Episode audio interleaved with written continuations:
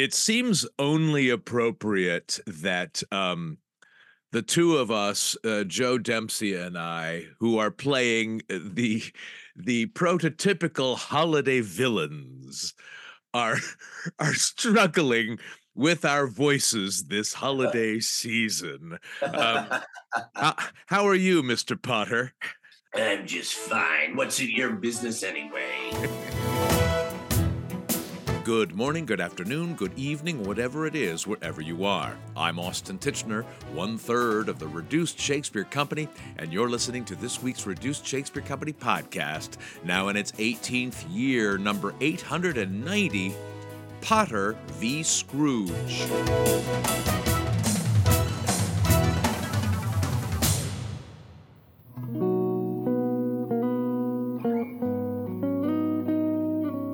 Longtime listeners will remember my previous conversation with Chicago actor Joe Dempsey, who played a delightful Peter Quince in the Chicago Shakespeare Theatre production of A Midsummer Night's Dream back in 2019.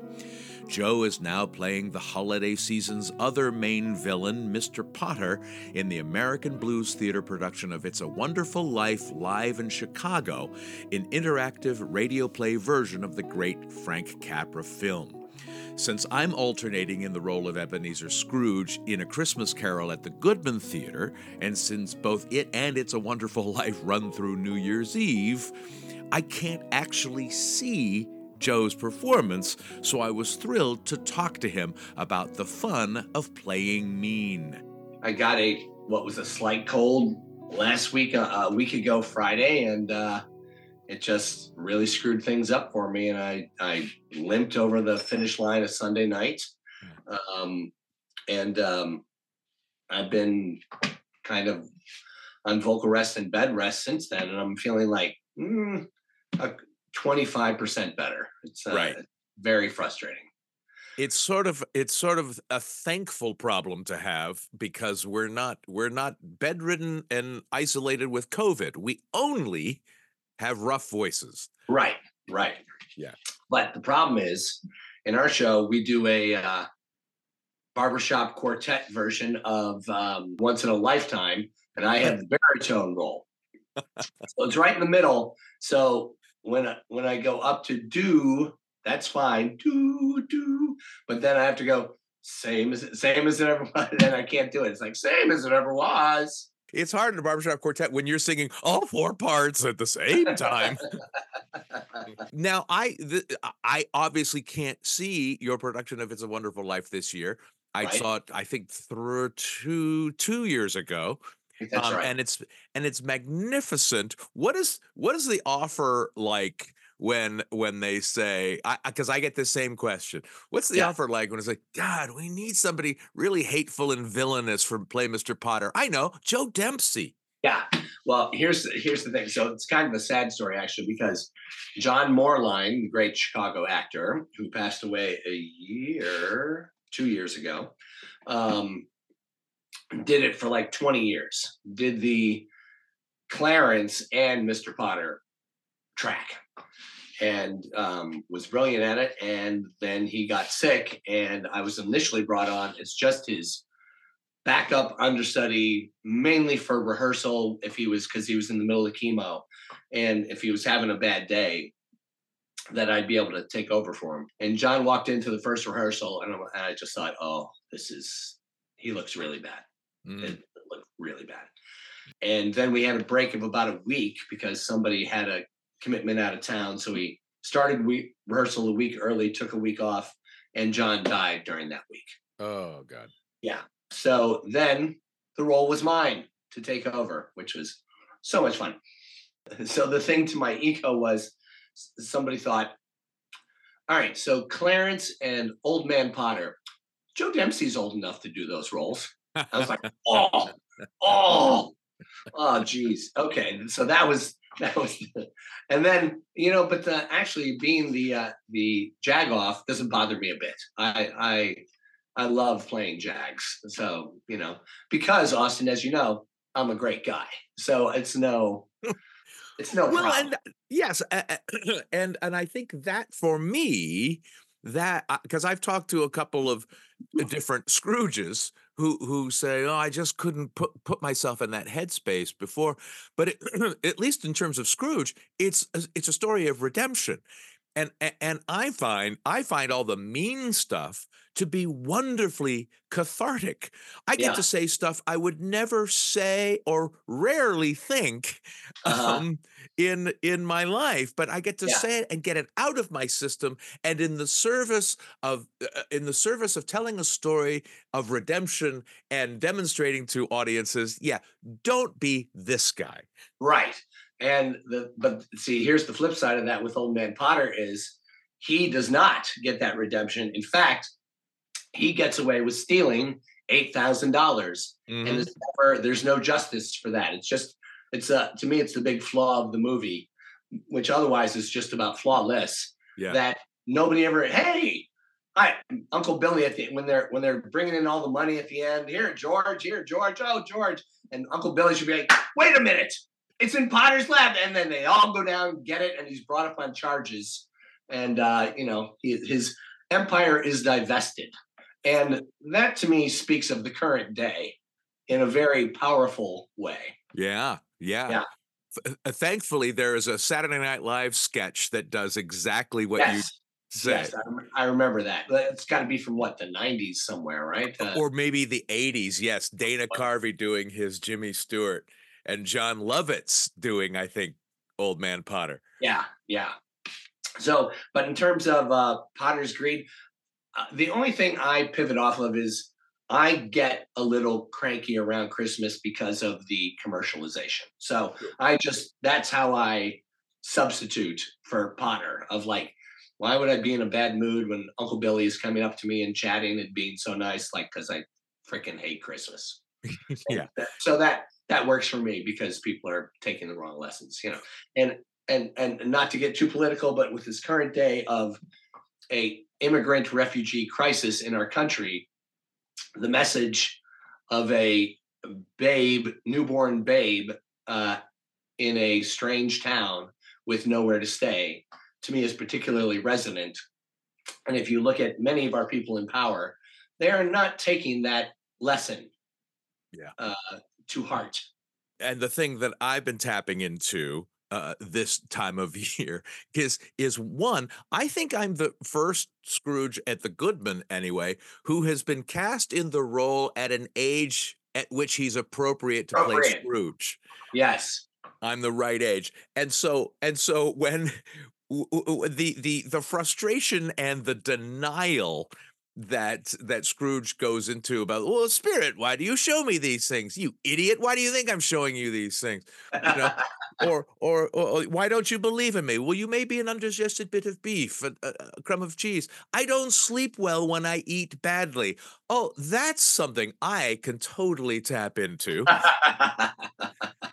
For sure. And speaking of the current moment, our production directed by Jessica Thebus has some new bits every year, and this one at the Fezzerwig party, there's a kind of a Christmas Carol around the world where all these different languages get holiday greetings get brought up spoken by different languages spoken by the different members of the cast. Oh wow. And it's great. It's such a wonderfully welcoming, inclusive moment. And yet even in rehearsal, I'm standing up on the balcony going, this is so woke. and I go, oh, of course. The people who use woke in that pejorative way are the Scroogiest amongst us. Yes. This is Matt Walker, the artistic director of the Troubadour Theatre Company in Los Angeles, and you're listening to the Reduced Shakespeare podcast.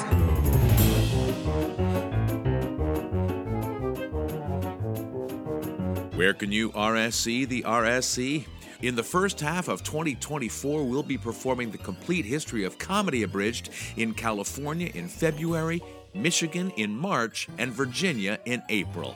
Check out the touring page at our website, ReducedShakespeare.com, or our social media pages for venue and ticket information.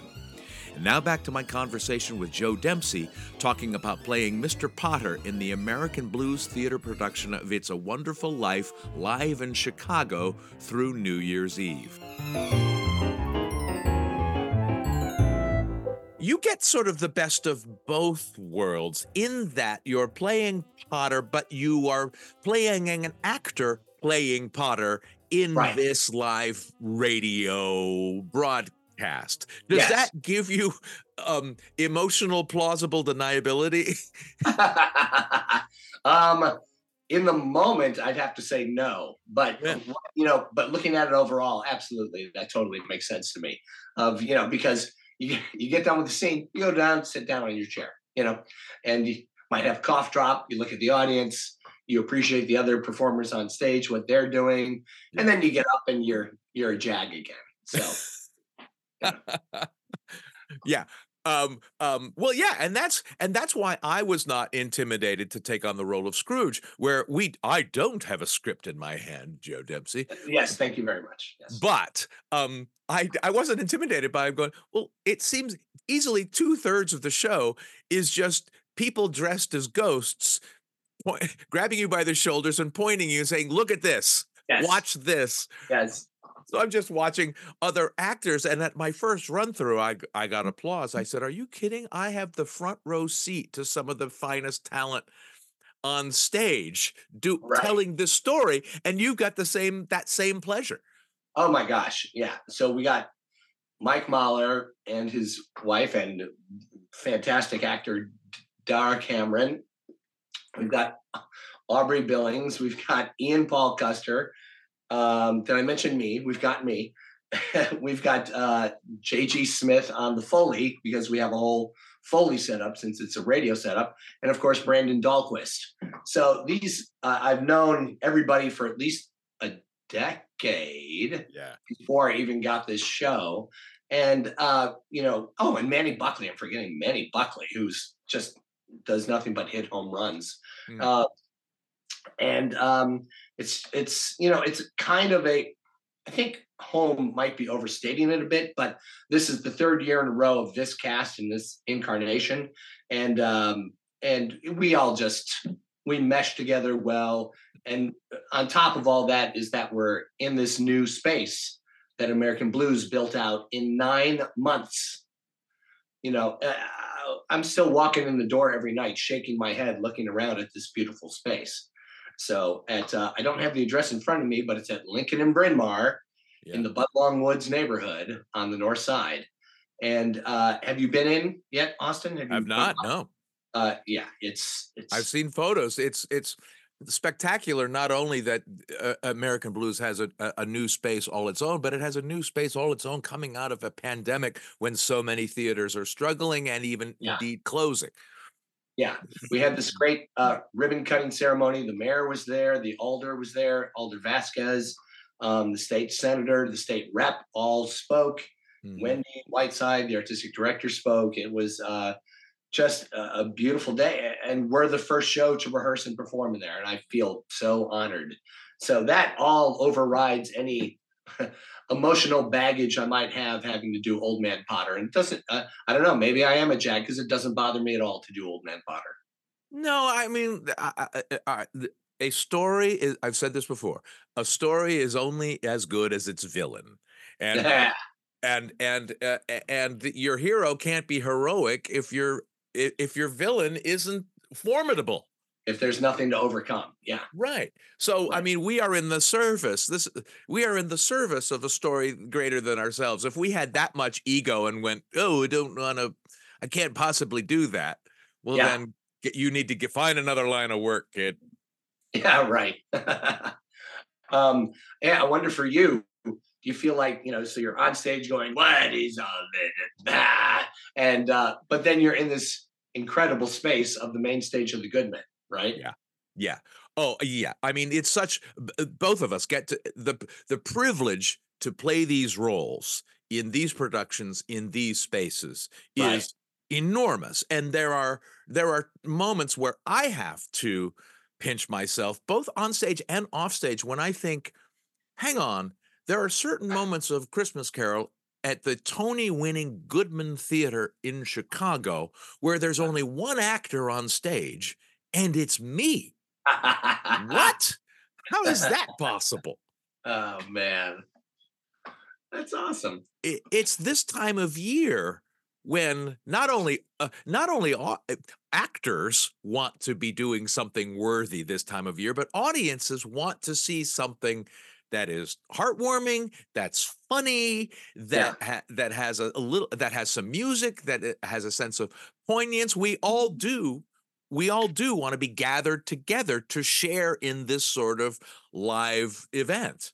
Now let's talk about that for a second, because that's interesting you bring that up, because certainly with our show it's the case. I know it's probably the case with yours, but it's interesting, not good or bad, just interesting, that an audience comes in with an expectation of, I want Christmas spirit.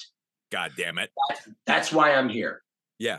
So that's really interesting, as opposed to going to see Twelfth Night or a new play or Death of a Salesman. Right. You know, that they come in with an expectation. I'm trying to think of another show I do or have done with that. I guess with marketing, maybe the audience generally knows whether it's a drama or a comedy. But otherwise, it's an interesting puzzle to put that in, where the audience has this expectation from the moment they sit down. You're 100% right, and we've noticed that with the Ultimate Christmas Show Abridged, because with all of our other shows, whether they're about Shakespeare or about history or about literature, audiences come in with different expectations. Oh, I don't know Shakespeare. Oh, I hate Shakespeare. Oh, I don't know much about American history. I hate American history. What are we here for? I just want to laugh. But Christmas, you're right.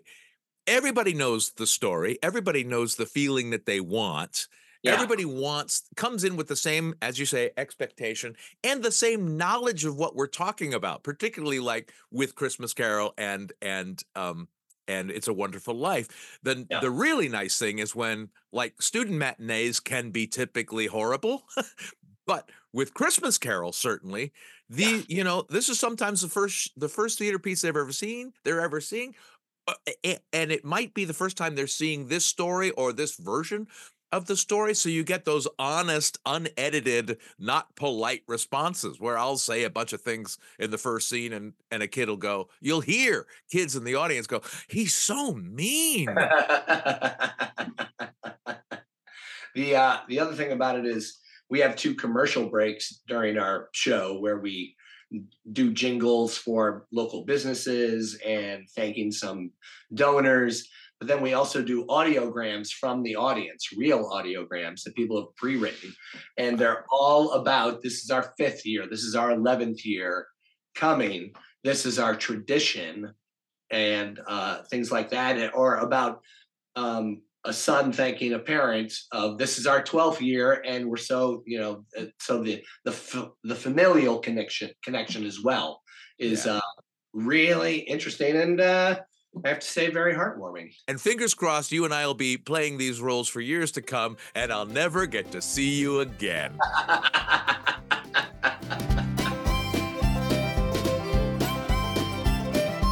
That's it for this week's Reduced Shakespeare Company podcast, except for one more thing, which I'll share with you in about 60 seconds, so stick around. It's a Wonderful Life Live in Chicago runs through New Year's Eve at the American Blues Theater in their brand new home on Lincoln Avenue. Go to AmericanBluesTheater.com for more information. Then send us your old building and loan via email to feedback@ReducedShakespeare.com, or throw a comment to us over on the socials or on our own actual website, ReducedShakespeare.com, or visit my website, TheShakespeareans.com.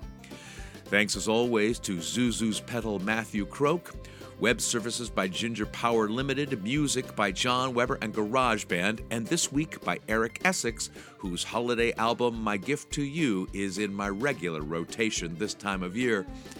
Our random fan shout-out this week goes to Suzanne Ross. No reason, it's just random.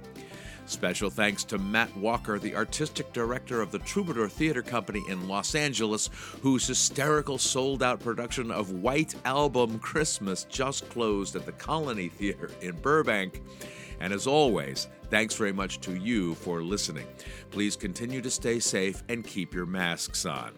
I'm Austin Tichenor, 890 2670ths of the Reduced Shakespeare Company. And for this final podcast of 2023, I leave you with this ultimate holiday greeting.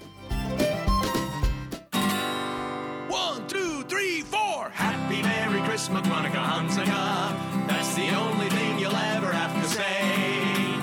Happy Merry Christmas, Monica Hansaga. Wishes everyone a jolly holiday. Christmas, Monica Hansaga. If you want to spread some universal cheer, say Happy Merry Christmas, Monica Hansaga. You know you want to come because it's Monica. Everyone a God this year. Christmas come and we won't go.